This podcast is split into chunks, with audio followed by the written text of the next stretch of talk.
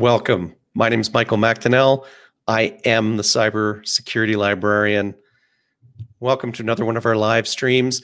Tonight, our topic is threat intelligence. Um, we've got an exciting panel and we've got some great material to discuss. Um, before we start, I just want to give a shout out uh, to a new fellow cybersecurity professional uh, one of our former guests, Derek Bodnerchuk, just yesterday passed his CISSP exam. So, Derek, welcome to the profession. We're glad to have you.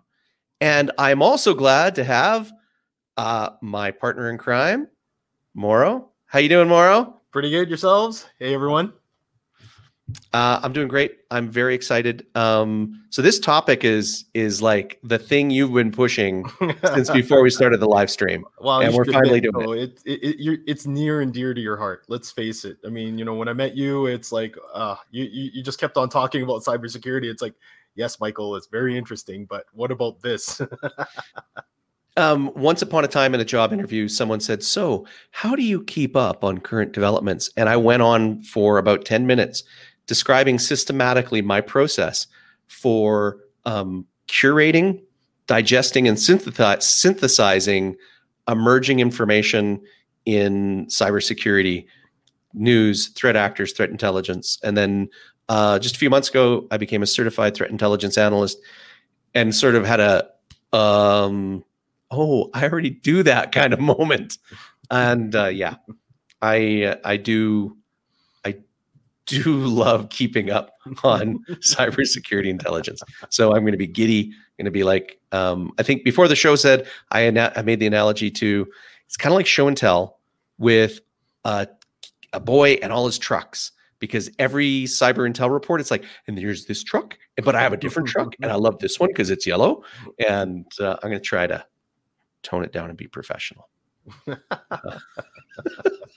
um, uh, I'd like to give a little introduction to the topic, but first, I just want to bring on our guests. So, originally, we had scheduled uh, two guests, Chris McNeil and uh, Alec Mather Shapiro. Uh, Alec, unfortunately, um, cannot be here tonight. He's uh, a family obligation that came up. Um, so, um, we've got Chris. Uh, let's bring Chris in. Hey, Chris. Hello, how you doing? Hello. Doing well. Um, Chris, would you like to introduce yourself? Uh, yes, yeah, so I'm Chris McNeil, and I am a security analyst at WestJet. I work in the identity access management department at the moment, but previously I have worked um, doing regular, more day to day security operations, and threat intel was a big part of what I did. Um, I I, I uh, knew Chris and and actually recruited him when he graduated from SAIT. and the very first conversation Chris and I ever had um, he listened to me politely as I went on to a bunch of things, and I was talking about current events, and he nodded. And then when he spoke, it was clear that he was digesting and synthesizing a lot of information, and he was way up to date. And it kind of blew me over. Um, and uh, I I still think of you as that guy. Everyone's going to hear me use the term synthesize a fair bit and that's a good segue into me um, describing why I think this is a really interesting topic, um, and but what it really means to us. Um, so when we talk about um, threat intelligence, um, we mean a bunch of things. Um, the most obvious means, you know, it could just be reading the daily cybersecurity news but there is actually a formal process that is referred to as intelligence. And uh, in a nutshell, it goes like this um, people c- collect vast quantities of data, and that could be, say, from vendors who have honeypots, uh, you know, the firewall vendors of the world, um, the sandbox vendors, and they they see attacks all the time against their customers, and they analyze all that data to look for patterns. They look for um, uh, signatures of attacks, malware, and that's uh, one form of data that gets digested. But then there's also other um, patterns that that you look for in the data. So, um, where are these attackers coming from? Um, what damage did they do? What tools did they use? What techniques did they use? So all this raw data, it gets sorted and it gets categorized and it gets classified, it gets analyzed, and it becomes some enriched information.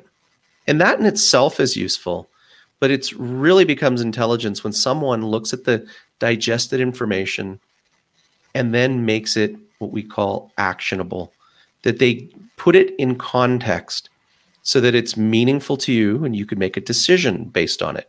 You could advise someone. Uh, you could predict what type of attack you might see next. And that's where threat intelligence gets really exciting.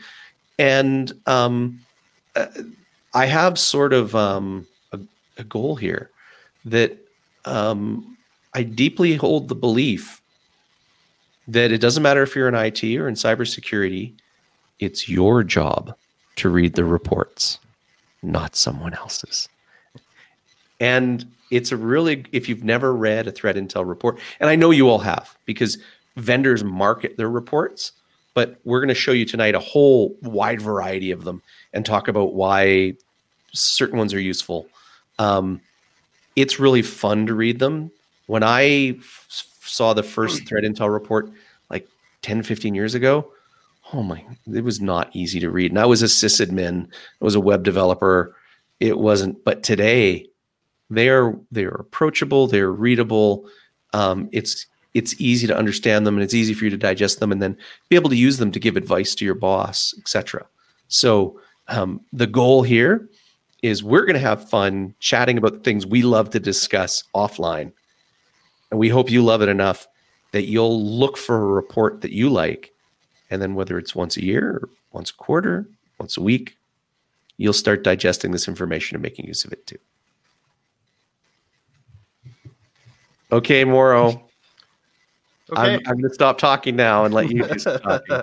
All right. So uh, before we begin, uh, if you like this video or any of our videos, please hit the like button. And uh, yeah, if you enjoy our live stream, by all means, please subscribe help Michael uh, get his custom URL from uh, YouTube. That's all we ask for. We're not really looking. we're we are now so. 20 subscribers away from me being able to get a custom YouTube that, that URL. Close, that, close, that close.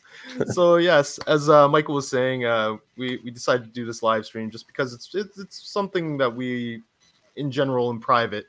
Uh, when we have our group chats, we we talk about this. Uh, it's actually posted in our Discord. So for those of you that want to join our Discord, by all means, please join. Um, but uh, I think in general, there, there's a lot going on right now, uh, especially with uh, a lot of people staying at home, doing their jobs from home uh, due to the whole COVID lockdown. So, uh, and I will actually go through some of that.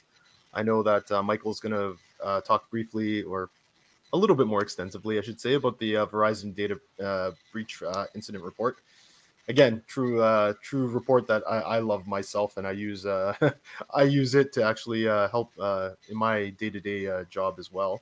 And i know chris uh he's got a wealth of information that he covers. Even though he says he says it's out of date it's it's still relevant today. So uh you know looking forward to that. Uh so i guess just to kick it off i'm gonna throw it back to michael so he can kind of cover uh the the uh, verizon uh, data breach report. So so let me start off by giving a little bit of a survey of the types of reports that are out there. Um, and let me switch the screen to this view. Um, so I'm going to come back to this visual. And this is why it's a really good time to start, even if your job doesn't require it, to start reading threat intel reports. Because I'm going to come back and explain how to read this graph. And this is a really cool, almost art form of threat intel. And it's from the Verizon Data Breach Report. But I want to start off by talking about the different types of threat intel that you can consume. Um, the idea with threat intel is people are always analyzing the data, they're always synthesizing it, which is combining it in meaningful ways, and then giving us some context where we could make a decision or predict something. Um, so, you know, uh, think about it like in politics, you have pundits who are always trying to predict what's going to happen next. When cybersecurity is even more important because we've always got these these issues. So, which of our security projects should we do first? Where should we put effort? What threat is going to affect us next?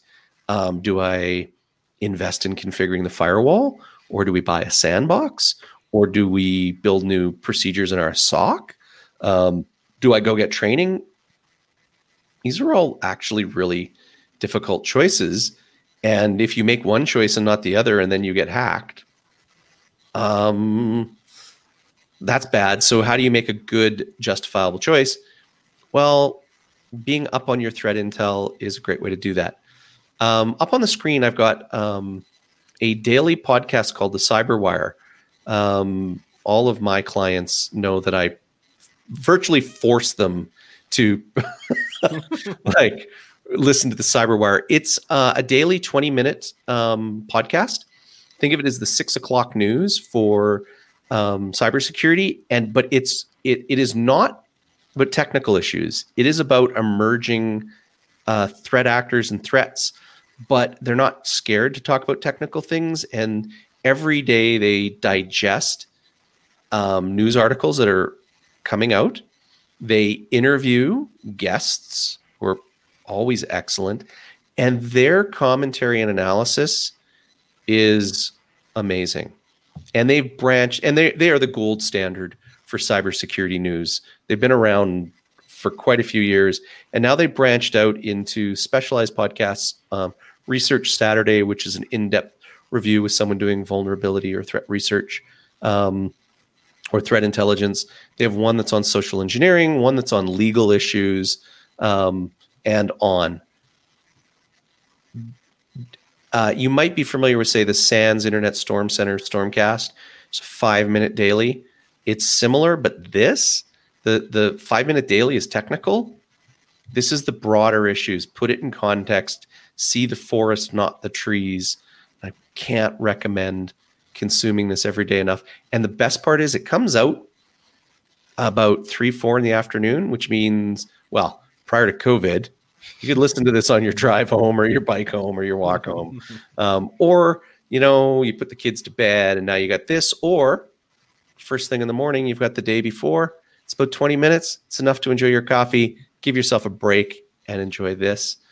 Um, there's also a number of other daily things. So for instance, uh, Recorded Futures, which specializes in threat intelligence, they have a daily um, uh, newsletter, which is great. In fact, the guys over the Cyberwire reference this quite frequently, um, and the quality on this is is quite exceptional.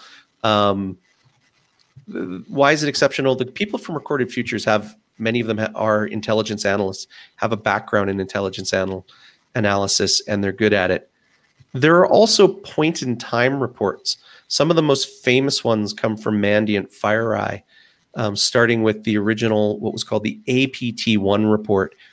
If you really want to read something cool, go back and read their APT1 report, the very first report that defined a threat actor. It contained photographs of the buildings where the Chinese threat actors were. Um, they had gotten hold of the policy documents from government that gave uh, the People's Liberation Army the mandate to hack. It was amazing for a very serious report. Um, they also have a whole bunch of other topical issues. Uh, in the ICS world, Dragos, um, uh, led by Robert Lee, has some of the best analysts with the best processes and the they they are very deep thinkers about what it means to do and um, threat analysis, and they have um, uh, these um, actor specific reports that are fantastic. it's also great to go on, on YouTube, watch Robert Lee's presentations on how to do threat intelligence and then how to consume it. Um, uh, Bleeping Computer uh, has some amazing breaking news. And at the end, I think we're going to talk about the Maze ransomware cartel, um, who they actually reached out and talked to the guys and did an interview. Uh, and virtually every vendor, McAfee, Tripwire, Checkpoint, Fortinet, Palo Alto, uh, everyone, and then a million startups who all produce products, produce threat landscape reports. Um, these are all useful. You, you have to keep in mind they're marketing tools, but all of these vendors get a lot of raw data. And I wouldn't necessarily call all of them great intelligence, but they're that middle stage between data and intelligence where it's great information. And then you can look at it and draw your own conclusions. Uh, and they do have great, great data. Um, if you just think about how many records a firewall vendor has or sandbox vendor, um, they they are great. But sort of the apex of these are um, reports that there aren't a great quantity of that tend to come from the big consulting firms or analysis firms, um, like the Verizon data breach report. Um, so now I'll I'll actually talk about that thing. um, let me zoom out a bit. So Verizon, okay, so uh, not quite 15 years ago, um, I read, I think it was the second or third Verizon data breach report. Um, and I'm like, Verizon, the phone company? like, come on. What is, why, what, data breaches? Did they get breached? And I read the report, and you know, um, 15 years ago when they started, it wasn't what it was today. It was actually a fair bit of a hard uh, thing for me as a sysadmin to consume, but it was intriguing. And I started to think, oh, does this tell me anything about? Um, at the time, I was thinking about, well, can I justify doing some security projects over, say, our storage and virtualization projects? Because we had some problems that I think we're going to address. And the report was quite helpful in going to my boss and saying, well, here are the trends. I'd like to be prepared for these trends ahead of time. And the trends was the likelihood of a significant event was going way, way up. And there were specific types and specific industries indicated in this report. It was cool about Verizon. So they've got this investigative unit, and they would go out and look at reports of data breaches from a variety of partners and sources, sit down, crunch the numbers, and then look for trends. And they correlated those events. They would classify the industry of the victim, classify the um, potential motivation of the attacker, classify the tools used, and then see if they could figure out what was going on and tell the story. Today, this report um, is one of the most visually appealing, one of the best explained. And as of three years ago, it's written in plain language. And so it is so fun to read, not like when I started 15 years ago. And if you take a look, the full report here, let me zoom in on this. It's 118 pages. Don't be scared of that because it's all pictures. this is like the coffee table book of threat intel where you can flip through and have a good time zoom, zoom in and sort of casually browse it. Or if you've got a goal in mind, you can sit down like I did and read it end to end. Um, now that they've got over 15 years worth of data, they're able to make comparisons year to year that really highlight some of the trends and make a compelling case for what we should pay attention to. Now, why do I like it? Well, first of all, they use something called VERIS.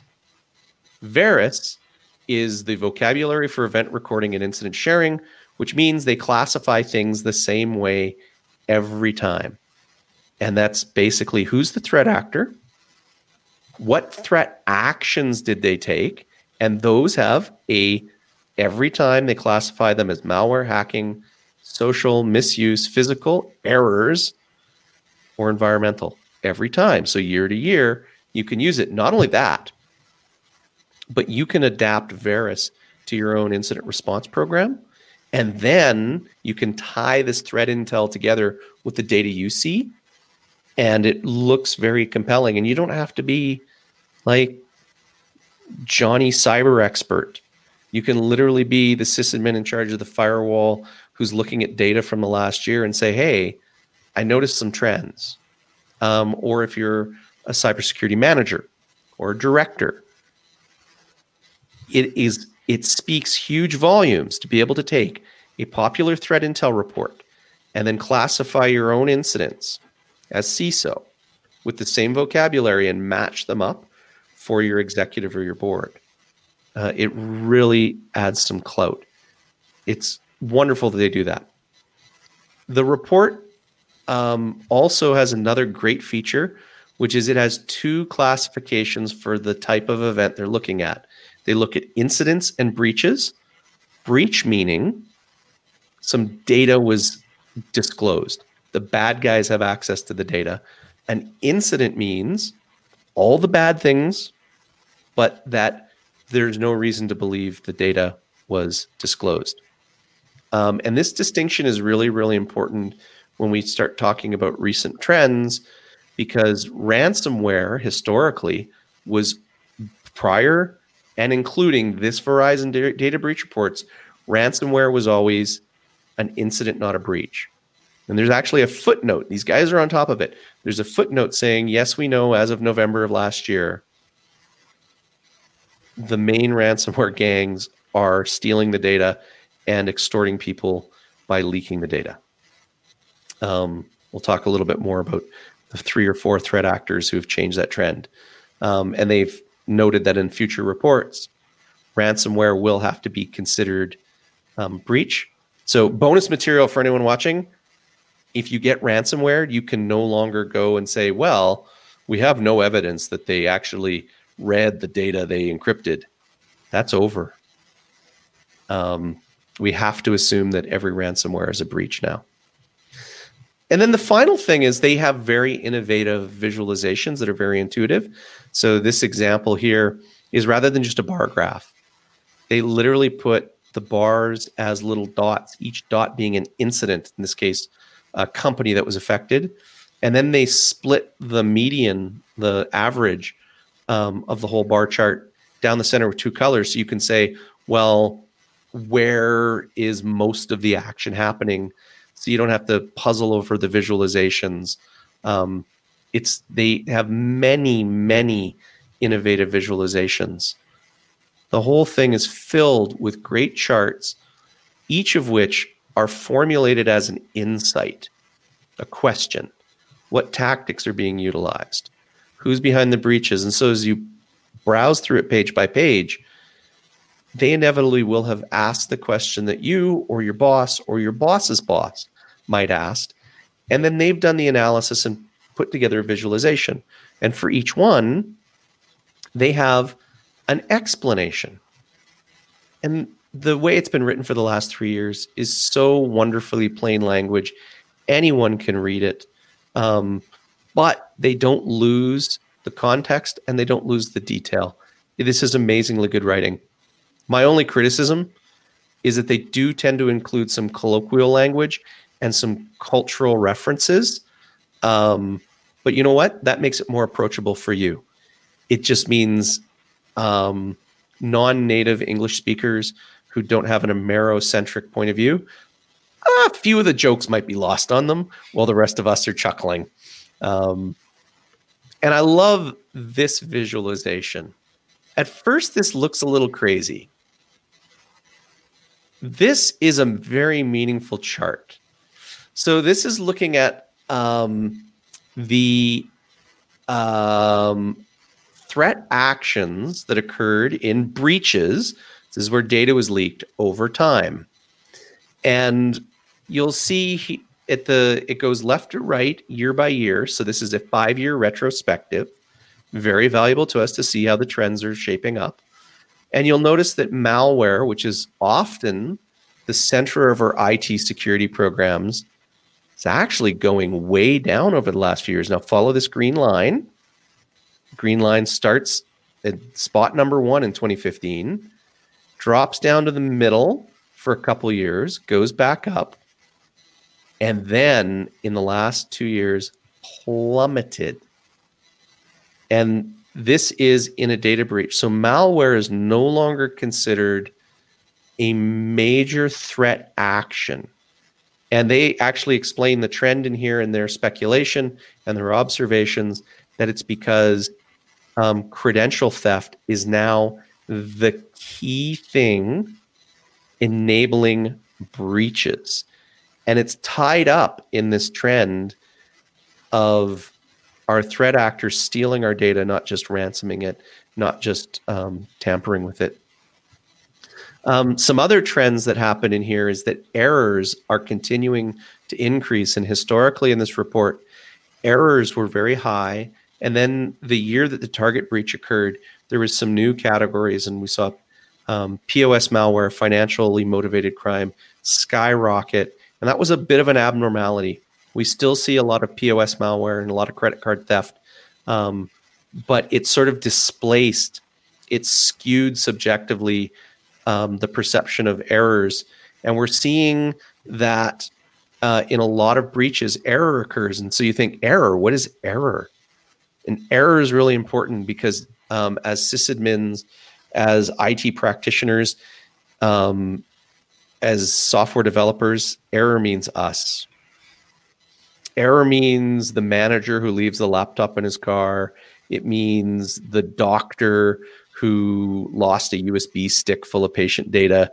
It means the developer who spun up a test environment in AWS and left the S3 bucket public.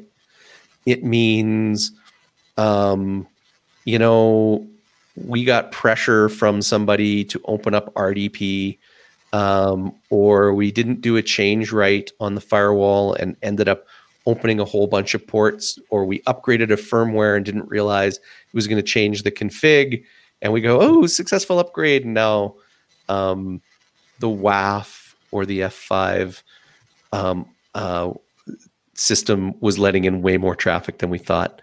That's error. Um, it's where we have security controls, but we don't verify them and we make changes.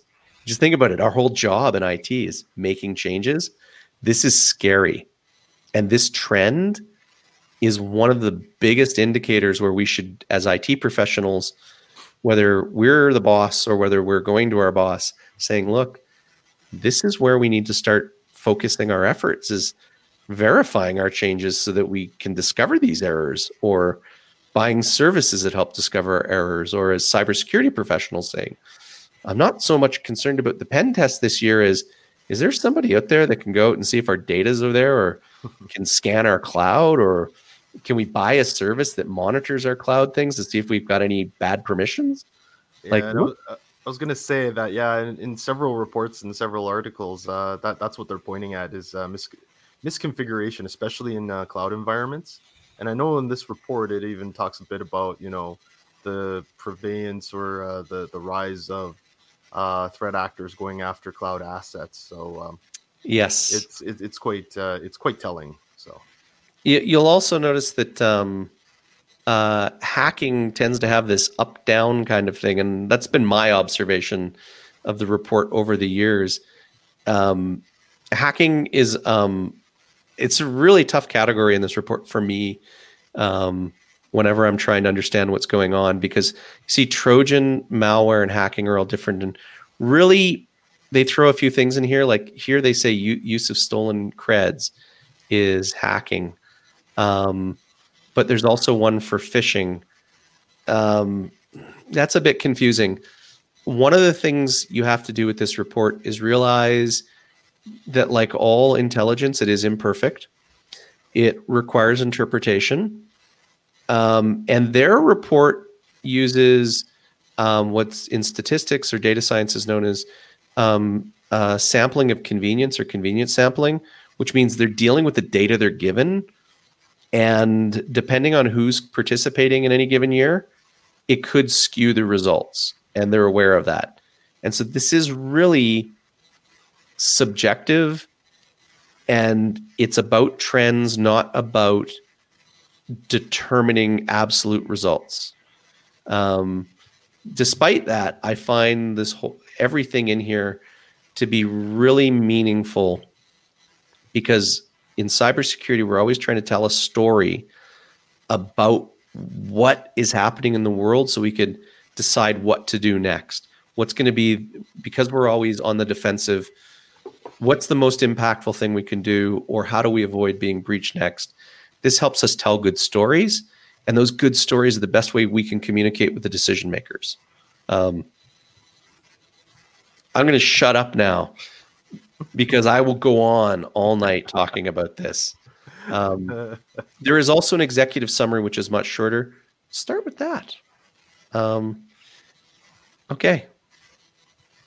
Although I don't know, you know, honestly, for 118 pages, again, you know, it's it's a lot of charts, uh, and you know, the, I think the parts where there's uh, some substance to read, it's it's pretty concise. Like it's not, you know, it doesn't drone on or anything. So I, I feel like you know, it's it's not that bad of a read, to be honest. And you know, really, uh, and you see that you know certain trends just never go away. Like you know that whole phishing trend. Mm-hmm. Uh, you know, they talk about uh, malware coming in through uh, email and you know it's surprising how many companies they just don't put effort or you know dollars into um, protecting their email assets which is really shocking because when you read this report you're just like oh wow this is like the number one vector that you know everyone always attacks. And year after year it just it's always consistently high. And yeah it's this, uh, that's really important. This report really reshaped um you know, at a time in early in my cybersecurity career when I was writing um, sort of recommendation reports and threat risk assessments on specific types of threats, um, this report really helped open my eyes to realigning some of the recommendations I was making about what was super important. And I was overreacting to some of the wrong things, I think. Um, I want to point out this term you're going to see in here. If you read this, um, this might confuse you the first time. It certainly did to me. They have some great um, analysis of timelines and breaches. Um, and boy, that's really important in understanding how hackers really affect us and why breaches are bad. Um, and they use this term days or less, months or less, weeks or less to talk about discovery of breaches and response to breaches. Um, what it really means is um, you get breached, do you discover that you're breached in days, weeks, months, or years? And then they, whenever they take all the, like, I think this is covering 24,000 um, incidents and breaches this year. They take those 24,000, they say, okay, let's put a measurement on each one. Did the victim discover it in days or less, weeks or less, months or less? And then they, they break that down and say, well, what about for ransomware attacks? What about for hacking? What about for espionage? Um, and that's a really good bucket to put it in. You don't care about the average number. You just kind of care. Oh my God, was it days or years? uh, so gotta, Kyle has a. Uh, yeah, I was going to say, yeah, Kyle, our, our friend Kyle has a question. So, uh, do you want to read that? Ah, sure. Uh, is the Verizon report starting to standardize any of their action varieties closer to MITRE, and which seems to be the standard for describing techniques being used, i.e., phishing initial access T1192? Yes, as of this year, they have um, started to include MITRE and one other um, standard um, in the reports. And they even say uh, in the beginning of the report that starting next year, um, that will be a much bigger part of their analysis. Cool. Great question, by the way. Mm-hmm. Yes, absolutely. In fact, you know, if there's anybody, I don't know anyone who has consumed more threat intel sources and commercial services, whether it's indicators of compromise, management platforms, or these kind of reports than Kyle. Um, your advice, Kyle, over the years about trying to sort the wheat from the chaff for all the products available from ISACs to commercial vendors to me has just been gold. Um, so we're probably going to you know invite you to come and share that. Oh no not not we we're not we're not gonna probably we are going to. Kyle just doesn't know it yet but we're we're totally gonna reel him in. Um, we just have to find the uh the right the right topic just to let him to wind him up and let him go. Oh uh, well you know we we are probably gonna do this one at least once a month so we'll, we'll probably bring him on anyways right? So yeah. Kyle's kyle's fun to chat with anyways so. Um, so I'm not going to uh, speak in any more detail about the Verizon data breach report, um, other than to say that's that's the kind of report it is.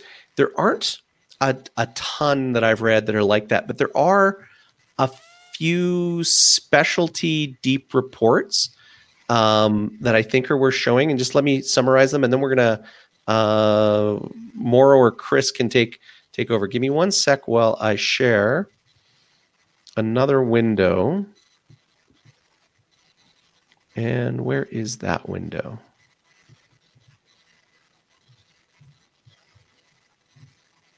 There we go.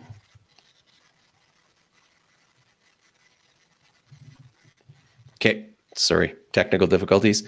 Um, so there are a number of organizations that are usually specialized to an industry or they're part of an analysis or a think tank or maybe they're one of the big four vendors or you know the gartners of the world and um, it always pays to go and hunt for these specialized reports that really come from um, organizations that do nothing but analysis one of my favorites is from icit the industrial um, the Institute for Critical Infrastructure. And I used to do this presentation around Calgary called um, Energy Sector Cyber Threats. And I gave that to everyone I could. And it was a summary of all the threat actors from 2008 to 2015 uh, in the energy sector. Well, these guys went and wrote a report that was even more comprehensive. And I stopped doing my presentation and I would just tell my clients, go read this thing and they haven't. Um, they now do it as a as a commercial presentation. Um, I think is a great idea. Um, but this report is still available, and man, is it a great profile of types of threat actors. And they complemented that with this report called "Know Your Enemy 2.0." And what this is is a comprehensive list of threat actors from open source profiles. And it's way out of date now, but um, you could basically use it like a little catalog or an almanac and then go and say, well, this is what we're dealing with in ICS security.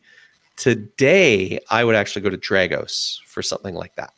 Um, they really have a great way of profiling those threat actors.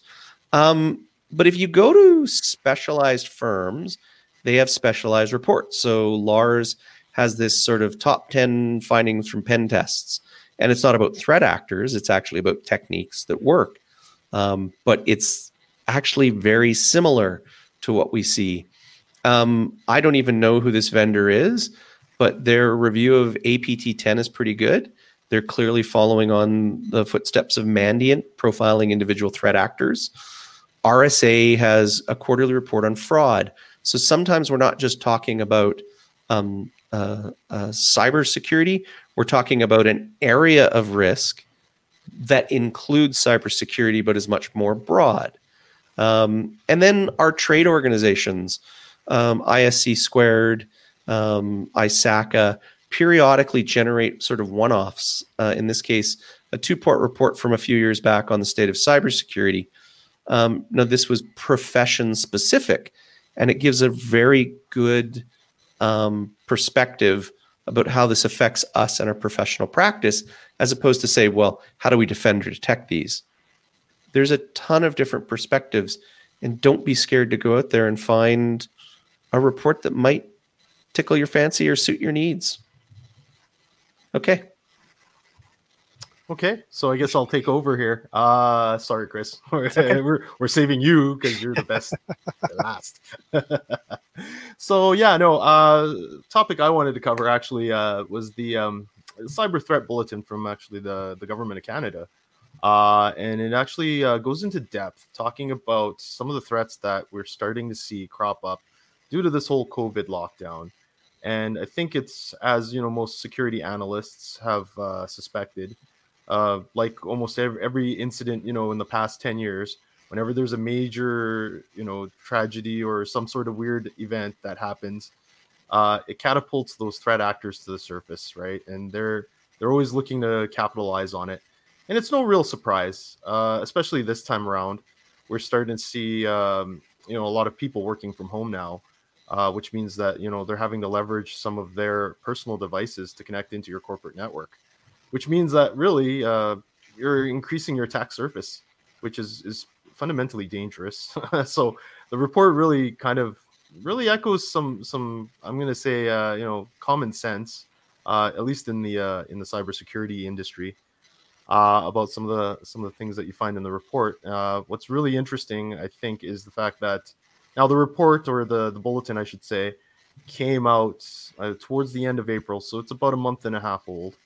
But uh, one of the glaring things that that you know they point out is that you know by that time there was already 120,000 newly registered domain names that were tied to some in some way COVID-19, which is pretty scary because if you think that even half of those, so like let's say 60,000 brand new domains are being utilized to basically commit some sort of fraud or convince you to click some link, fraudulent link, and you know whether you get infected with some sort of malware or accidentally uh, you know start do- donating your uh, donating your hard-earned money to some charity that doesn't exist it's uh, it's pretty scary. So um, yeah, again, you know, it, it's it's a it's a brief bulletin. I think it's worthwhile reading, uh, and it's it's quite interesting. A lot of the tactics are, are pretty fundamental. Uh, I think for me, what was really interesting and highlighting was that although it's not prevalent maybe in um, Canada or even North America, there were even phishing campaigns that were like spreading, if you want to call it, uh, false news uh, you know, stating things and and and causing the general population to to essentially protest and riot. So really, I mean, one has to wonder, you know, where's the financial gain in that? But it's causing civil uh, unrest in a lot of countries based on that, uh, the spreading of uh, false information. So, you know, that's again, a really that's a really good point um, that speaks to why we should read threat intel reports because it lowers our own bias Mm-hmm. A lot of misinformation is quite compelling. Um, at the beginning of COVID, I actually saw on LinkedIn someone who is an award winning um, risk manager, is quite well known. Lots of people follow him, speaks at a lot of events. And I was watching what he was spreading, and he's like, I'm convinced that this is a bio weapon. And I was like, oh my God, dude, you were literally repeating yeah. Russian disinformation. Yeah. And yeah why would an intelligent person do that? Well, in fact, that's why misinformation works. What's our antidote? Good, thoughtful analysis. We bring that in, and then it helps us um, determine when something isn't supportable, um, or at least helps us overcome our own internal biases. Yeah, no, I, I agree. Uh, again, you know, especially when you, you start to see, you know, uh, credible sources of, or actually, I shouldn't say credible sources, but, uh, you know, people with uh, a, a, significant stature in the community starting to spread those types of uh, information. It, it, it, certainly is scary. Um, but yeah, no, the, the, report is, or sorry, not the report, I should say, the bulletin. And again, it's it's very short. I would say, you know, most people could probably read through it in 15 minutes but it's it's worthwhile uh, worthwhile reading. And I know that uh, you know with Michael and our group, uh, there's a lot of cases where you know we were talking about this exact thing, and we were saying that you know some of what we're seeing and some of what even what's in this bulletin, I think is only really scratching the surface. Uh, you know, and I'll, I'll quote Michael saying it uh, that you know they're really going after the low hanging fruit right now. Um, and really, uh, there's a lot of fruit on the ground, so to speak. So people are kind of stumbling and tripping tripping over themselves, trying to uh, trying to basically make money off of this whole scare. And really, uh, I think you know, in that process of preparing and stumbling across each other, we haven't really seen the big, big threat actors go into action. Uh, now that being said, we will talk about Maze later uh, later in this uh, live stream, and I think that you know that Maze is going to play really relevantly into this topic. So, yeah, I was thinking the exact same thing.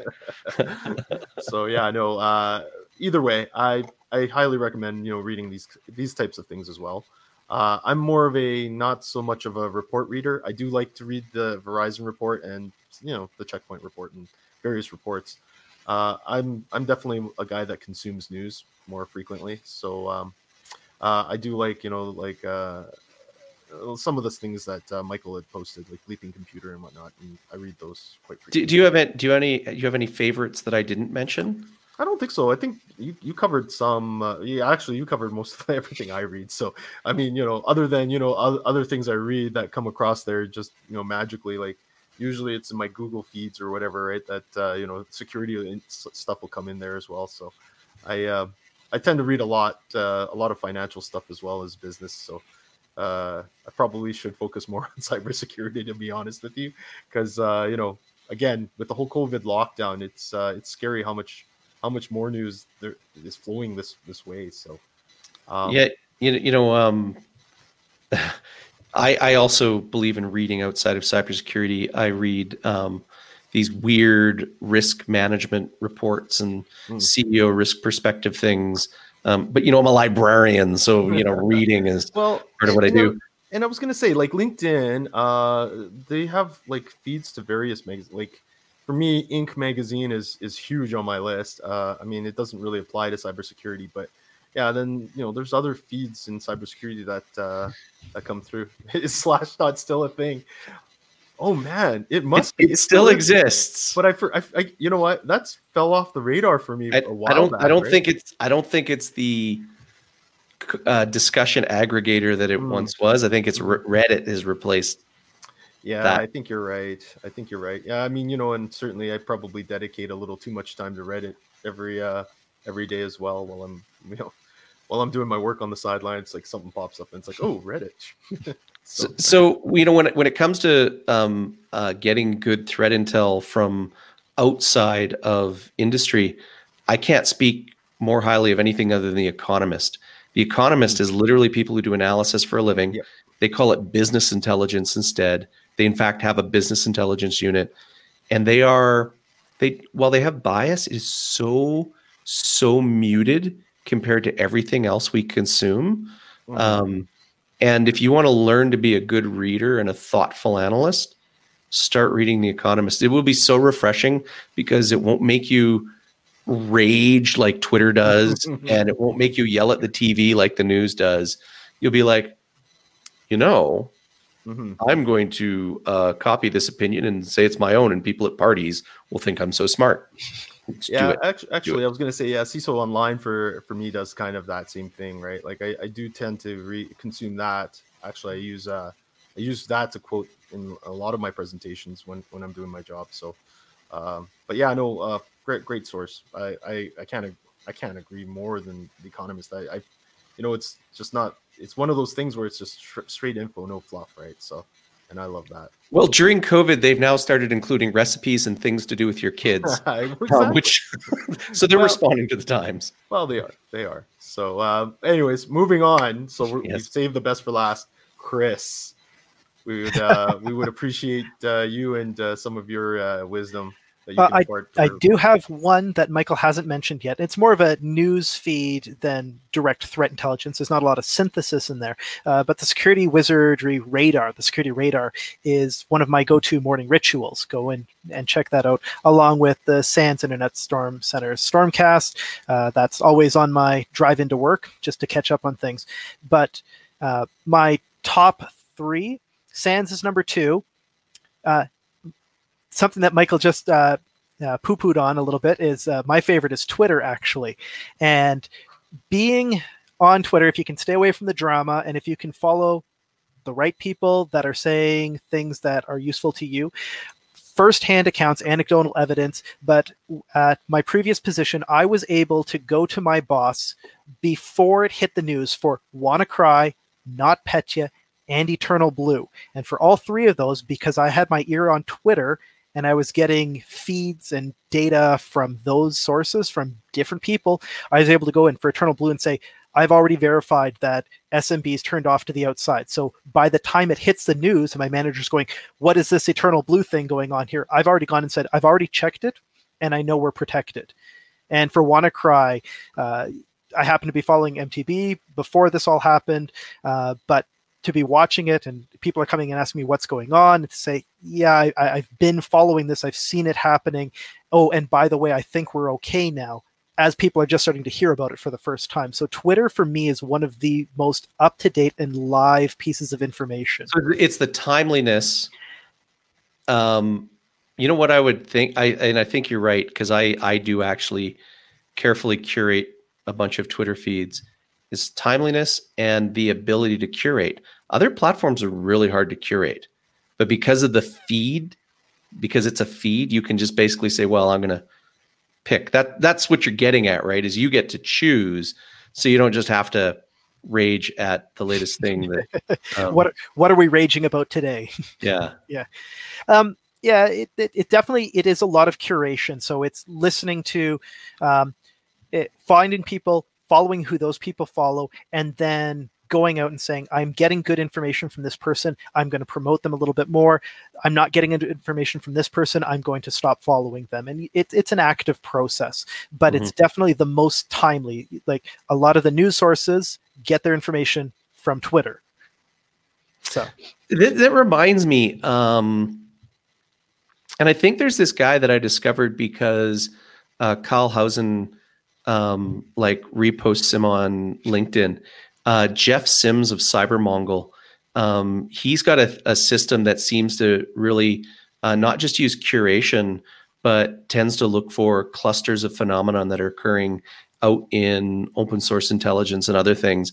And it it is the same sort of observation that you've got is like you can see that all oh there's an uptick in this activity right now people are talking about it and that timeliness um, can be um, uh, quite quite quite helpful. Yeah, if you're able to get something in front of your boss before it hits the news, you're a hero, definitely. So I think there's a downside to this too. There's a danger in it. Um, and this is the librarian in me speaking about always having to evaluate information, see if this the source is authoritative or trustworthy. Uh, so think about a few days ago when everyone was like, "Oh my God, there's a massive DDoS," oh my god, anonymous just said that, and then you know cooler heads prevailed hours later and said, uh, all I did is post some random sample of DDoS traffic that's just happening right now, and yeah, the graphic looks good, but there ain't no cause the, uh, to this effect. Um, and uh, that often happens when we're looking at if someone makes a claim and everyone repeats it on Twitter, it tends to amplify whether it's real or not. Um, yeah, but it's hard to argue with the timeliness of it. Um, getting to Kyle's question on YouTube a little bit, uh, my number one source for threat intel is your own logs. So yeah, that yeah. Uh, because ultimately, at the end of the day, uh, yes, we why would we pay for a threat intel feed? Is we're paying for the synthesis of it. We don't really care what everybody else is getting hit by if it's not targeting us. Even if it's the business next door, if you're not checking your logs and not saying, "Hey, I'm also seeing this," then it's a nice to know, but it's not really actionable for you. But if you have your pulse on Twitter and you're seeing what's live, but you also have a pulse and a good handle on your logs, and things aren't just disappearing into some SIEM black hole, then your logs are what's actually relevant for you at the end of the day. Mm-hmm. Yeah, no, I agree. Uh, I That's actually really relevant to Kyle's question, I think. Um, so Kyle's uh, asking, so what are your thoughts on um, getting threat intel versus generating it? Um, so right now, threat intelligence is now the big hot topic. Everyone's talking about um, threat intelligence. There are tons of products. There are tons of vendors. There's lots and lots of course courses on it, uh, and it's now a new thing to record. Re- you know, people are now looking to recruit uh, here in town in Calgary. Um, I don't think they dropped the posting, but a, uh, one of the major oil companies is looking for a threat intel analyst internally. Um, so everyone's trying to find ways to consume it and make decisions on it, but it tends to be third parties that we consume from. Um, and we're finally maturing enough that threat intel feeds don't just mean indicators of compromise um, and addresses and things like that that we might block or analyze, or data enrichment about, oh, tell me more about this IP. They're now becoming consumable, actionable um, context. Yeah. And I was going to say, it kind of seems like um, if you're going to ask me maybe about uh, two years ago, uh, everyone was kind of jumping on board with uh, SIEM, and SIEM started becoming a really, really hot topic.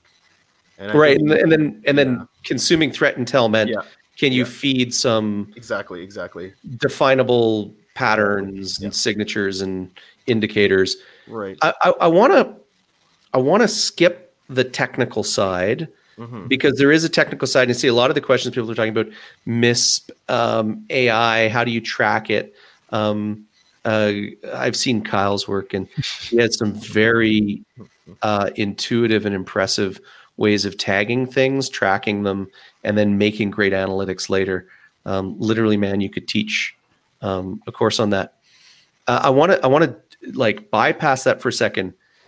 Um, generating threat intelligence as in an organization has incredible value, and I actually believe um, the future of cybersecurity is going to be when it gets consumed as a business function into business intelligence.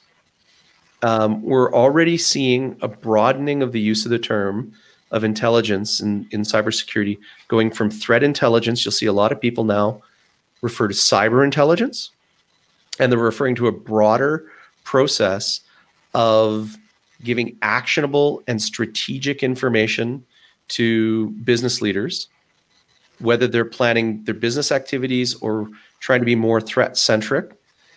And if you think about what business intelligence does in an organization, oh my God, we're starting to do that in cyber. And then if you think exactly what Chris was saying, your own logs are a source of this intelligence. Um, uh, in cybersecurity, and we're now talking, we're using um, terms that used to be only in business intelligence. We use the terms data warehouse, data lake. Um, um, people are justifying creating those. Our analytic platforms have crossed over completely with business intelligence.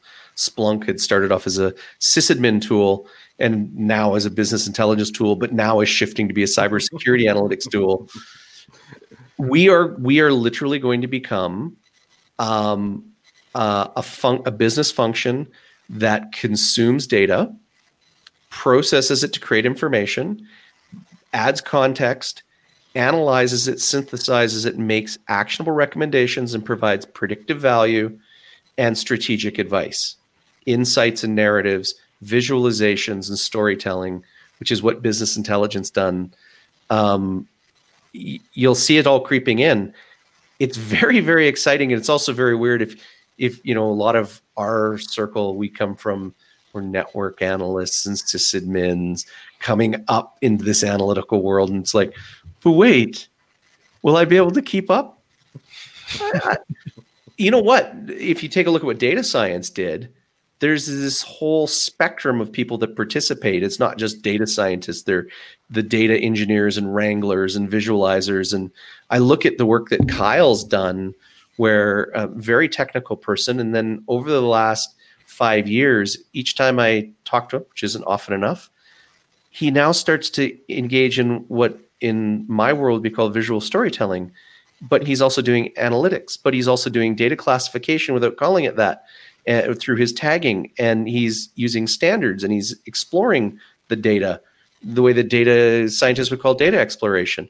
I'm like, wow, okay, there, there's your answer. Are we going to be left behind? No. Uh, it's only going to be a matter of time before you're going to start to see threat intel teams being formed because you see a posting right now for a single individual to handle threat intelligence for an organization. But as companies realize the value in this and how it can reduce the cost on the security side, you're going to start to see teams. And I think my prediction is going to be the required traits for threat intelligence analysts are going to be R programming, Tableau, ElkStack, all of these data science uh, components, like you're mentioning? It'll. Um, uh, there's these uh, guys who do threat hunting, um, Cyber War Dog and Cyber whatever. They're brothers. I love their presentations, and they're doing this cool thing where they're taking um, uh, Elk Stack, but they're integrating it with Jupyter notebooks um, so they can do Python for their threat hunting. And they are literally doing this sort of threat analytics. And it's called threat hunting right now, but I looked at it and said, wow, this is um, as soon as you start doing and so for those who don't know, Jupyter notebooks are really a really cool thing that's popular in data science and it lets you run code in a well documented notebook. So imagine like OneNote, but where you can execute scripts and then self document the scripts, but also visualize the output. Um, and when they started doing that threading, and that's when I started thinking, oh my God, we are crossing over because business intelligence does the same thing. Um, and we think about it, what are we doing? Our jobs in IT and cybersecurity are becoming more and more about taking data and making sense of it as opposed to we used to configure it, but now we're automating that. Um, if you've watched Technical Tuesday a couple weeks ago with Neil and I, like literally our, our job isn't about configuring, it's about automating the configuration. And we're doing that because we need all this time to process a lot of data and make hmm. sense of it. Um, it's a huge, exciting time. Well, I mean, um, you know, honestly, it's it, it, it really is shifted, right? I mean, I think in this day and age, uh, where and I mean, you know, there are still those executives that feel IT is a uh, is a cost, not so much a, a, uh, benefit, and that's farthest from the truth now. Uh, especially because of business intelligence, you start to realize that technology has enabled you to be faster, mm-hmm. uh, more uh, more agile, I guess, and really, I would say cyber security in general over the last ten years has exploded just because all of a sudden when you had threat actors circa 2000 a lot of them were just out there to make a name for themselves. All of a sudden organized crime discovered hey i can make money at this. I can make lots of money at this. All of a sudden now everyone's a target. And you know like we said in our um, live stream uh, on uh, cybersecurity and pop culture everyone's a target now not just big car- corporations. Uh, you know everyone you i you know if if they can encrypt our, our data and hold it for ransom it's just another way for them to make money. And every time that you know someone gets infected by uh, uh, crypto ransomware for example uh, and they pay for it i just that just enables the whole situation more and more because uh, it's it's showing that you know they're being successful at it. So that's probably a good segue to start talking about Maze. But first, let me just get to a couple sure. comments here. Uh, there's been a guys, uh, really, as audience, thank you. Your engagement this night has been more than I can keep up with. Um, but uh, Kyle is that when I said he should teach a course, he's actually t- saying that uh, there's a vendor trying to get him to build a webinar um, series. Um, please, when that actually happens, let us know. Not only will we plug it, but we want to watch it. Absolutely. Um, Absolutely. And and Neil uh, basically throws out this great term, and I, I, think you're following on what I was talking about in automation and all that. Uh, you know, uh, industrialized threat hunting is that threat agriculture. Um, I think we are planting seeds and um, cultivating and harvesting crops, and the what people do in the threat intelligence process which I don't have time to cover, does look a lot like harvesting um, because they create a bunch of data and a pipeline and ways to process it.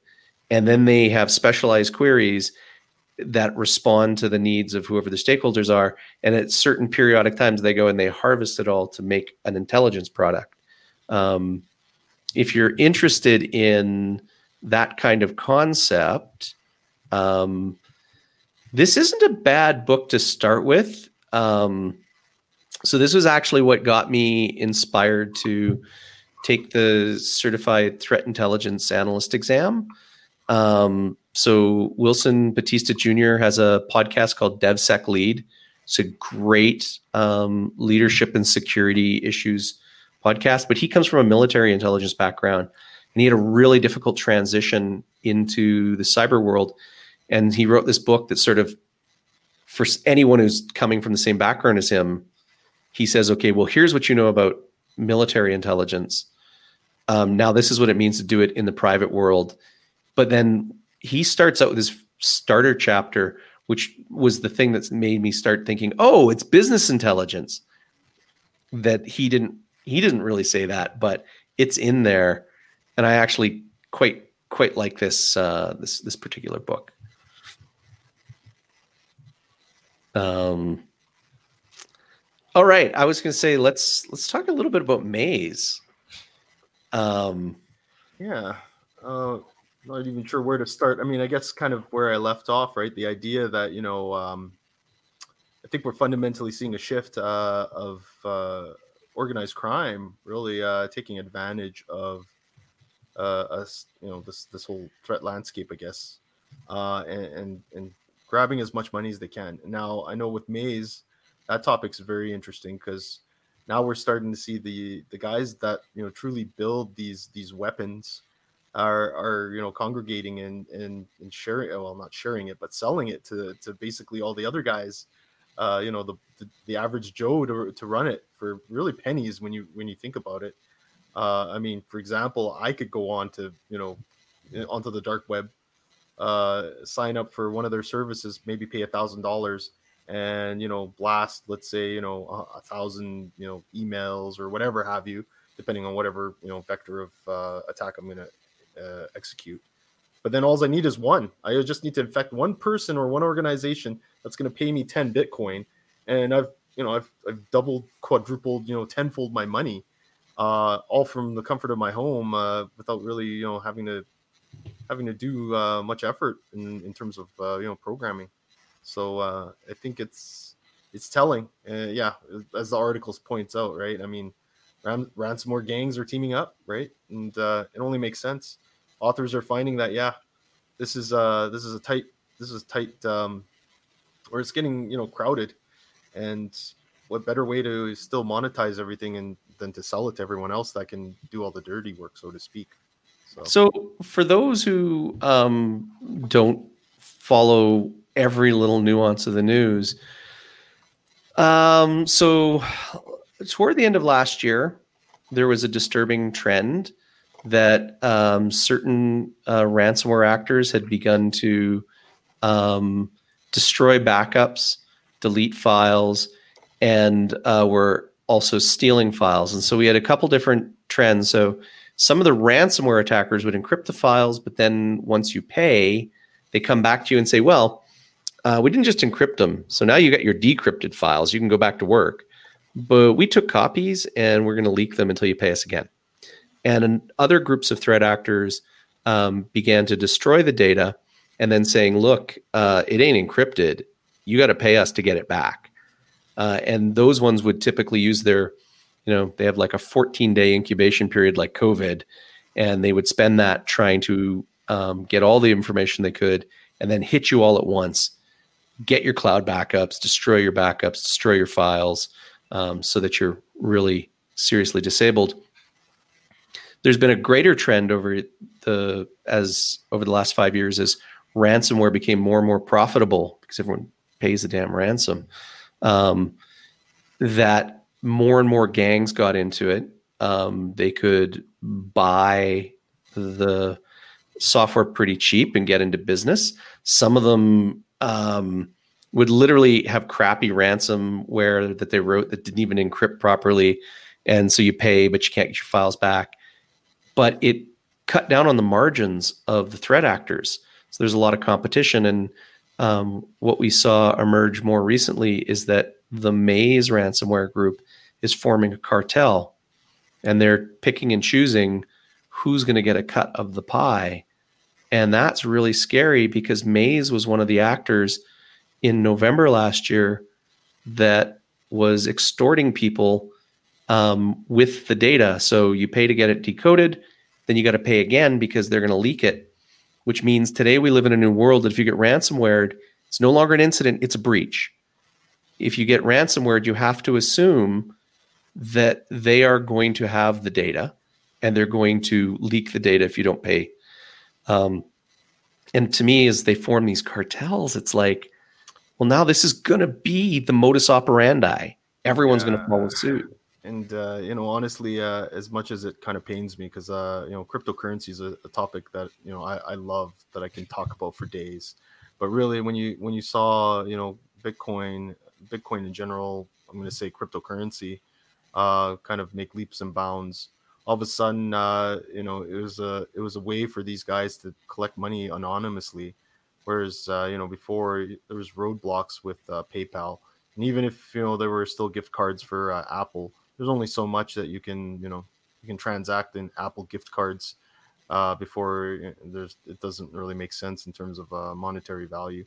But yeah, when, once Bitcoin hit like twenty thousand dollars US a coin, it was like yeah, one Bitcoin and you know, right? So yeah.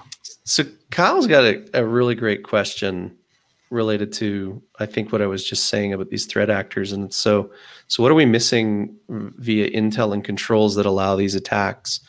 Um, you know, one of the sad things, and I think it's reflected in the Verizon the trends from the last year and Verizon Data Breach Report is um, um, malware as a threat action is now being put at the end of incidents and breaches. It's there for command and control. Um, generally speaking, what we used to see as very short, um, stubby sets of threat actions, that is, they didn't take a lot of actions. Um, we now see the use of credentials and um, the attackers. So, uh, not explaining this well. Uh, let me talk about the trend starting in February of 2019 in ransomware. It took the FBI until like July to actually reveal what was going on. You probably heard tons of these um, ransomwares that were hitting people really hard, and they all came down to uh, Ryuk, um, and so and the the the initial attack vector would come usually by like a VB script in a a Excel file or something. Um, there were other methods as well. Um, they'd get some small foothold, they'd live off the land, and they would generally spend, on average, two weeks inside your system undetected. And the problem is they're no longer using exploits and they're no longer using um, uh, malware as their go to tools because we're good at detecting them. So they live off the land. They use a lot of PowerShell because it's all built in and we don't disable it. We don't monitor it the way we could. And they get a lot of time to do their reconnaissance and they don't exploit you unless they can nail you. Um, my gut is that under COVID, and forgive me because this is a bit of an arrogant um, attitude. I don't really have evidence. It's just my gut. Um, I suspect our threat actors have an opportunity rich environment. And the way that this two week incubation periods work for ransomware, they probably have more victims than they can exploit, and they will keep coming back um, because we don't detect them. So, in Kyle's question about intel and controls, well, the attack actors, the attack, uh, the threat actors, I think are um, being much more objective based um, they're streamlining their um, approach to use um, more generic uh, tools, built-in tools, making things harder to detect. And the fact is, we don't, despite the fact that in marketing literature we talked about detect and respond, we don't really focus on monitoring. Um, and that makes, for most organizations, it makes us very, very vulnerable. Um, and, and I'd love I'd love feedback, please. I, I feel like I'm speaking um, a little bit more boldly than I should. So school me, school me. No, I, th- I think you're right, Michael. I mean, honestly, uh, it's like we were saying about you know COVID. It's just uh, you know the, the flood is kind of on the horizon, or the tsunami is uh, on the horizon. We're we're just only seeing the ripples uh, of flooding. So, um, actually, uh, let's see here. Uh, here's another question from Kyle. Gotta love Kyle, man. He comes up with the greatest questions too. So I, I mean, you know, as a as an average Joe, what do you do? Well, maybe not even an average Joe, even as a corporation. Um, and uh, yeah, like, do you pay it all? And the reality is, uh, yeah, I I'm of a staunch supporter. Do not pay. Ensure that you have very good backups, very good, you know, offsite backups. From a personal standpoint, make sure you're all patched. That you know, if you've got um, I don't know if they have EDR for personal laptops. I think there are certain vendors that have EDR. I would certainly look at EDR versus EPP, uh, you know, your traditional antivirus. Uh, I'm not saying that that's foolproof or anything like that, but um, there's a lot of people out there that are running, you know, freebie antivirus, thinking it's uh, it's it's decent enough to protect for from this, which may be the case. But you know, I'm going to be a little arrogant and say, you know, what you get for free is what you get for free. Uh, you can't really expect it to do much more than what it does when it's free. So um, I don't know if, how you guys feel about that. Uh, Chris, you care to weigh in? Well, for personal um, non-enterprise, obviously, uh, Windows 10 has some great built-in features, and Microsoft's put a lot of effort into upping their um, antivirus, their security uh, profile over the last couple of years. And so even now, I don't know how much you guys have played with it, but built-in Microsoft uh, Windows 10 has built-in ransomware protection with their protected folder systems, and I've been using it on a day-to-day. And it can get a little annoying when you're trying to install certain software or when certain applications want to save things to your documents folder, but setting up your Microsoft account with OneDrive, with the free OneDrive account, and turning on the ransomware protection is a great step where Windows will just step in and say, nope, that's a protected folder. You need to per you need to authorize that change before it happens. And that's from a personal side. Hmm, okay. That's good. That's a good point. So just curious though, would you pay ransomware? Uh, I would not, but that's because I have completely offline backups of everything that's actually important to me. It's it's a lot different when you're an enterprise, and it's like yeah. Michael said, in an enterprise, okay, we take our backups and we move them to the cloud, but the attacker's gotten in, and if they're mm-hmm. in that point, they can find those uh, backups wherever they happen to reside, unless you're doing your weekly tape to uh, some uh, secure facility off site. Like, that would be the only thing at that point. If it's if it's on the network they can get to it. Uh, I know Michael wants to stay a little bit away from the technical side, but uh, in response to Kyle's stuff, I think it comes back to uh, his earlier point on MITRE ATT&CK framework. And so with threat intel, there's two parts. One is where do we get it from? And so we spent a lot of time talking about what are our personal favorites, how do we get timely information, how do we synthesize it and get good information. But the second part of threat intel is what do we do with it? And so we can have all the intelligence in the world that says this person's going to come at this time here's the method they're going to use and here's how you can defend against it. But if we don't have our capabilities up to date if we don't have good cyber hygiene our good practices within our organization across the entire organization they will find a way in. And so uh, with the MITRE ATT&CK framework it's it comes down to what can you detect? Because we SANS 401, your, your GSEC basic intro course, says prevention's key, but detection is a must. So if we don't have the ability to detect, and what does detect mean? Okay, I'm collecting logs and I'm firing them off to my SIEM, but have I actually taken the time to go through the MITRE ATT&CK framework and say, hey, T1129, can I do that myself? Does my system ping when that happens? Can I detect when this specific method happens? Okay, perfect. Now I can put that aside and say, yes, when that happens, I'm ready. Move on to the next one. And MITRE ATT&CK framework is rather large. So threat intel and getting that timely information of what's happening right now is a great way to prioritize and say, this is the attack method de jour. I'm going to focus and make sure that I can detect that within my organization. That way I can go back to my boss and say, yes, if someone comes in trying to do this attack method, we've tried it on ourselves, and I can I know that I will get an alert that this is happening. Let me um, um, also start with something a little bit technical. Um, and it, it speaks to a number of Kyle's comments about um, tools and detection. Um, if you take a look at um, MITRE ATT&CK framework and their suggestions for detecting um, um, credential misuse, um, persistence, and evasion, um, and then you correlate that with a lot of the, these uh, ransomware actors that we're discussing. Um, one of the easiest way to detect them is in a type of data that we don't collect except during audit um, or in IT, and that's state of configuration information. Hmm. So we have vulnerability scanners, and some of them do catch misconfigurations.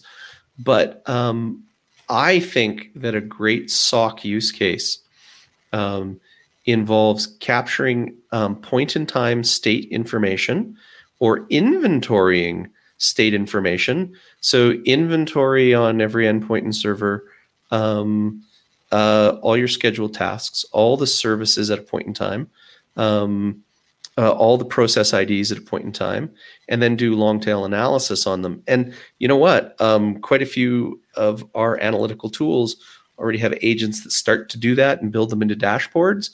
But um, I, I actually believe that it's you know um, broadening from the term away from SIEM use case to SOC use case. We start to look at saying, well, what are my sources of data? How do I process them? to give good information that I can digest into charts, tables, reports, alerts, dashboards. And then how do I use that to get an insight into um, the state of my cybersecurity and decide whether to take action, whether that's threat detection or threat uh, hunting or incident response, forensics, all of those things. We need to put more emphasis on controls monitoring. And that means point in time, state of information, the same thing the auditor would look at once a year. We should look at it every day and we should automate it more. And then, like, okay, you want to take a look at the persistence of some of these living off the land things? Oh my God, you can grab that as point in time off every endpoint. And we do actually have a lot of good tools that just aren't in use. There's sysadmin tools like WinRM, but you'll you will see threat hunting um, workshops now that start advocating for that. We just need to put two and two together on the analytics, the reporting, and um, interrogating our systems with sysadmin tools. Um, I'd love if someone would tell me if I'm right or wrong, because this is just an idea that I've been spouting for months. Oh, um, oh, no, I mean, I, th- I, think there are a lot of great ideas. Like, I mean, you know, when you did your Tech Tuesday on uh, containerization of uh, Windows apps, I was like, hmm, I like that. Uh, you know, and that really is, I think, the future, right? Uh, if you want to call it micro segmentation, but it is segment se- segmenting your apps from uh, the operating system itself, right? So. Yeah, Neil's pointing out that you know, hey, uh, in a modern DevOps yeah, environment, yeah, that's yeah. is part of it, and yeah. Uh, that's what got me thinking about a lot of these things. Mm-hmm. Is looking across, um, not professions, but across sections of professions what's trending in DevOps, what's trending in DevSecOps, what's trending in business intelligence, what's trending in threat hunting. We're all sharing techniques. Um, and then where could we do better at monitoring? We, we need to just cross contaminate a little bit of our um, what each of these incredible fields is doing. I don't know how to, I don't know how to do it. I, I my own personal approach right now is um, is to document them as use cases. But for sure. So let's see. Kyle asked, uh, so if the attacker life cycle, cycle is longer and ransomware is an action on objective phase, what is the mean time to detection trends? Are these actors maintaining footholds longer nowadays? Um, oh man, I don't even know how so to answer that. in in the ransomware examples I gave, um, they're using, uh, they're revealing themselves uh, on average two weeks in. Um, it's I think it's unclear that whether they excuse me unclear whether they stay persistent longer and I don't think they do like we see with espionage actors um, but they try to stay undetected until they take action on object uh, on objectives. And when they do they do they action when they're when they have a very complete chance of success which is a little bit scary. It's sort of like um okay so maybe they're there for a week or three weeks until they get domain admin find your cloud backups get into your azure admin account have complete access and then they act at once and you're devastated. You know all of our standard methodologies oh we'll do incident response. We'll do an analysis. We'll contain the threat. We will eradicate the threat and then we'll recover from the threat. Oh dear god no it's straight to panic. Um, and so i don't think they need to like super persist like we see with espionage actors. They but they you know if you consider the trend say five years ago for sort of smash and grab financially motivated attacks um, they're there's sort of like a blending of the espionage approach and the smash and grab overlapping to for devastating effect. I don't know if that answers the question, but that's my thought. I don't know. You guys, do you have yeah, thoughts? no, I mean, and he kind of he kind of says it right here, right? Like, I mean, you know, the detection tools aren't keep, keeping up with uh, new attacker techniques either, right? So, I mean, I think you know it, it, it this is like a if you want to call it a space race or a cold war it's like one is trying to outdo the other right and you know these attackers are, are coming up with ingenious new ways to to to stay ahead of the game so to speak right so um, well in in some ways our tools um are specialized to do really advanced things so you, know mm-hmm. i i'm not i'm not down on tools um, they look for exploitation, and those are getting pretty good. But mm-hmm. then the attackers have shifted and said, um, and if you haven't heard of the tool, lol, the the phrase "lolbin," living off the land binaries, they're like, yeah, oh, they're going to detect Mimikatz. Um, they're going to detect my exploitation. They're going to detect me injecting into LSASS. I'm not going to do that. Yeah. I'm going to call PowerShell one. Yeah. I'm going to yeah. leverage an existing DLL. I'm going to um, schedule my tasks. And it's like these now we, we're at the harder um, point of no longer detecting um, just an indicator like a pattern of mal like a signature for a piece of malware or an IP. Now we're even going beyond detecting exploitation techniques, which are challenging. Now it's sort of like Oh my god, they look like regular users. well, um, and, that's, and, that's, yeah, that's that's definitely problematic. I mean, though uh, you have to understand yeah. that all these built-in tools are very rarely used, which is why I advocate for capturing point-in-time information mm-hmm. about the state of the system, because um, and there, you know, in the newer Windows systems, you can you can monitor all PowerShell stuff pretty damn good and who is who should even be running PowerShell really? That's a good point, right? Unless you're a sysadmin, you know, there's really not a reason to be running PowerShell. So. And Sorry. when when do users ever create scheduled tasks? Sorry, Chris, go right? ahead. Uh, so I just know firsthand um, there following Twitter, somebody likes to live tweet uh, their pen tests, and they specifically got caught because they were at someone in accounting's workstation and they used PowerShell. The SOC caught them within minutes because they know no one in accounting ever runs PowerShell. I, I, I, think it comes back to a uh, little quote from our favorite uh, infosec writer Sun Tzu: uh, "If you know the enemy and you know yourself, you need not fear the results of a hundred battles." Yeah. it, it comes down to we need to know our enemies so that's why we're doing threat intel but mm-hmm. if we don't know ourselves then the intel from our enemies no is not useful to us. You know that's my favorite that's my favorite rule from sun tzu. That that particular rule i love right? Because uh you know it, and it's true. If you don't understand you know how your organization runs in, internally what, what what good are you to try and protect it really. I mean, you're going to lose no matter what we want to look at it, right? So I agree. Know your know your user bins and know your lol bins. oh, actually, let's see. Uh, Neil asked about uh, let's see, how can we measure mean time to detection trends broadly? Actually, Kyle, Kyle answered it, and he said, "Yeah, it's usually in the in the Verizon reports." So yeah, the Verizon report does a fairly good job at tackling that from a few different perspectives. Yeah. Um, and I'm and I'm not I can't think of off the top of my head of anyone else who does that really well. So they're Ponemon has a lot of reports and they tend to try to do these quantifiable metrics. I think sometimes they overstate um, the significance of their their measures for the sake of trying to be quantitative. Where Verizon no longer they don't they don't shy away from saying, well, these are subjective and they, there's some problems with our data gathering, but they do tell a story. And mean time to detection is a good one there. Yeah. Um, I'm a Jack Daniels fanboy, and he says friends don't let friends read Ponemon. Yeah, I. It's very easy to be a grump. Um, there, there is value in in all reports. As a librarian, I, I, I don't think there's bad information. There's just bad ways of synthesizing it, categorizing it, cataloging it, and um, putting it to good use. Right. You have to be able to do the analysis yourself of the report. Yes.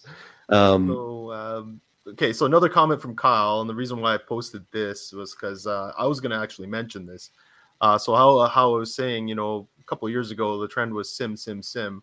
Now all of a sudden, you know, it's shifted to SOAR, SOAR, SOAR because it's like I've got a SIEM, I'm collecting the data, but now I need to build a playbook so I can automate some of this, right? So, yeah, I it, it's very true that you know that that is one of the ways that I think you know organizations are shifting to try and stay ahead of that curve, right? So, because let's face it, it's like Chris said. I mean, most organizations you're going to have a threat hunter, but you're only going to have one, maybe two if you're lucky. Uh, but you know, that's probably not going to be sufficient enough uh, doing doing threat hunting manually and then doing uh, remediation manually, right? So, um, so every report I've read says that um, people who adopt SOAR are having the same experience that people did 10 years ago with SIEM, which is they buy it, they think it's going to be wonderful, and they realize they need a whole no. team. Yeah. And that there's more work to get the tool to do the thing. So no one doubts that this is the future, yeah. but um, it's really unclear how to be successful with it yet. I'm I love the idea. I love automation. Yeah. I love the yeah. orchestration is a totally different concept that's very important. Um, all I can say is if you haven't started, uh, if you're a sysadmin of the old school, um, which many of us are, and you haven't started to learn to code, pick your moment and jump on board. Learn some uh, Python. Python. Python. JSON, I don't care what language you pick. Just yeah. pick one. Uh, it's not going to hurt you. Bash, PowerShell, Python. Yeah. Um, my my my good buddy Nathan um, turned me around and got me convinced that I've been missing PowerShell my whole life. um, and I, man, I'm such a you fan. Know, th- th- this is the problem with PowerShell, right? When when it first started, it, it was okay it was it, you know it was like Microsoft going down the right path, and then they kind of pivoted and started changing things, right? And it's like you know it went kind of went from like commandlets to now this, and then you know they, they keep changing it, and that's I think that's some of the struggle. Whereas in Bash is Bash. I mean, you know, your standard Linux Unix commands are, are, are fundamentally don't change. Although I freaking hate that IP command from Linux now instead of ifconfig. But anyways, I, have learned, I've learned, I've learned to love it. It took me a long time to get over because I'm, I'm Unix from like 1992 and onward. Oh yeah, same here, man, dude. Uh, SunOS, man. It even says in our intro video, SunOS. So, um, power. You're, you're right. You know, I've because of SANS training, um, trained and retrained on PowerShell and IP6 over and over and over and over and over, and only finally started to use them both. And you know what? PowerShell 5 and onward, that's the great time to jump on the train. Oh yeah, no, I mean, I, and like I said, I, I am just talking about you know in the early days, like it was kind of like you know they maybe they released it too soon or they just shifted too quickly rather than letting it soak in and you know letting people understand get used to it then start changing it slowly they just like literally you can see a difference between like what is it in 2008 windows 2008 versus windows 2000 uh, 8R2. Like there was a huge shift in PowerShell and, and the way it worked even back then. So and then it just kept changing. And you know what? I'm just gonna keep ranting because I have this thing about Microsoft Exchange at the moment and how like fundamentally messed up it is right now. So, anyways, I, am just gonna stop before I, I, go off on a tangent. So, anyways, uh, so I, I don't know, uh, Michael. Uh, what do you what do you feel like? Uh, should, good time to stop here? Or? Yeah, I think it's a, it's a great okay. wrap up because we're just okay. gonna we're gonna yeah. ramble on and on and on, and yeah, um, that's best. Don't get, me, don't, don't, get me wrong. I want Chris to kind of add add a few more cents to it. Maybe give him like five minutes, but I don't. Yeah, know yeah, want, I don't know if he wants to. Uh, I have one link. So again, Twitter is uh, the great equalizer for me, and everything I get is through Twitter. So here is a GitHub repository of threat hunting feeds. And I just posted that into the YouTube chat. So if you don't know where to start or you want to check out a dozen of them and see what's relevant to you, um, GitHub is literally just a huge list that's been uh, accumulated by other people of here's where to get your intel from. Awesome. Awesome. Awesome.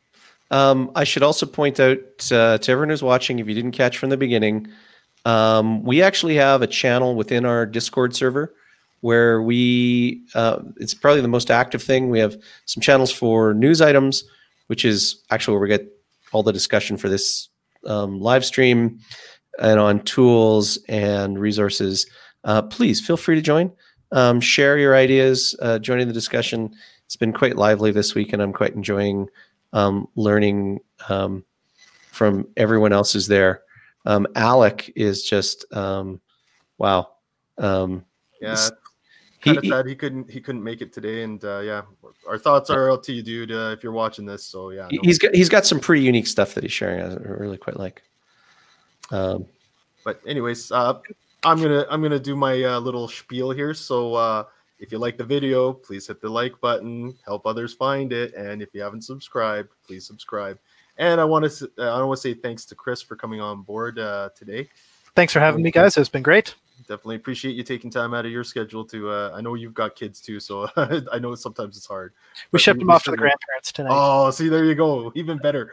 And then you spent your free time with us, so uh, we, we we love it. We love it. We appreciate it. So. We made the same choice, so we completely understand. Speak for yourselves. I'm bored. This is Thursday. Anyways, all right. Thanks, peeps. Everyone, thank you so much for showing up. Um, I'm totally blanking on what we're doing next week, but we're taking a break very soon. Um, uh, and very soon we'll have some way to keep everyone up to date and notified as to the forward schedule. Still working on getting that done. Um, not really satisfied with the way everyone's getting notified. Uh, but thank you so much for watching. Please add all your comments. Put your uh, comments below, either in uh, on this video or in the Discord chat. Uh, I think this is a conversation we want to continue, and we're actually thinking about taking this threat intel discussion and just making it a regular thing of its own. If you like that idea and you really like um, this, please let us know because if you like it, we'll do it. All right. And here is the outro music.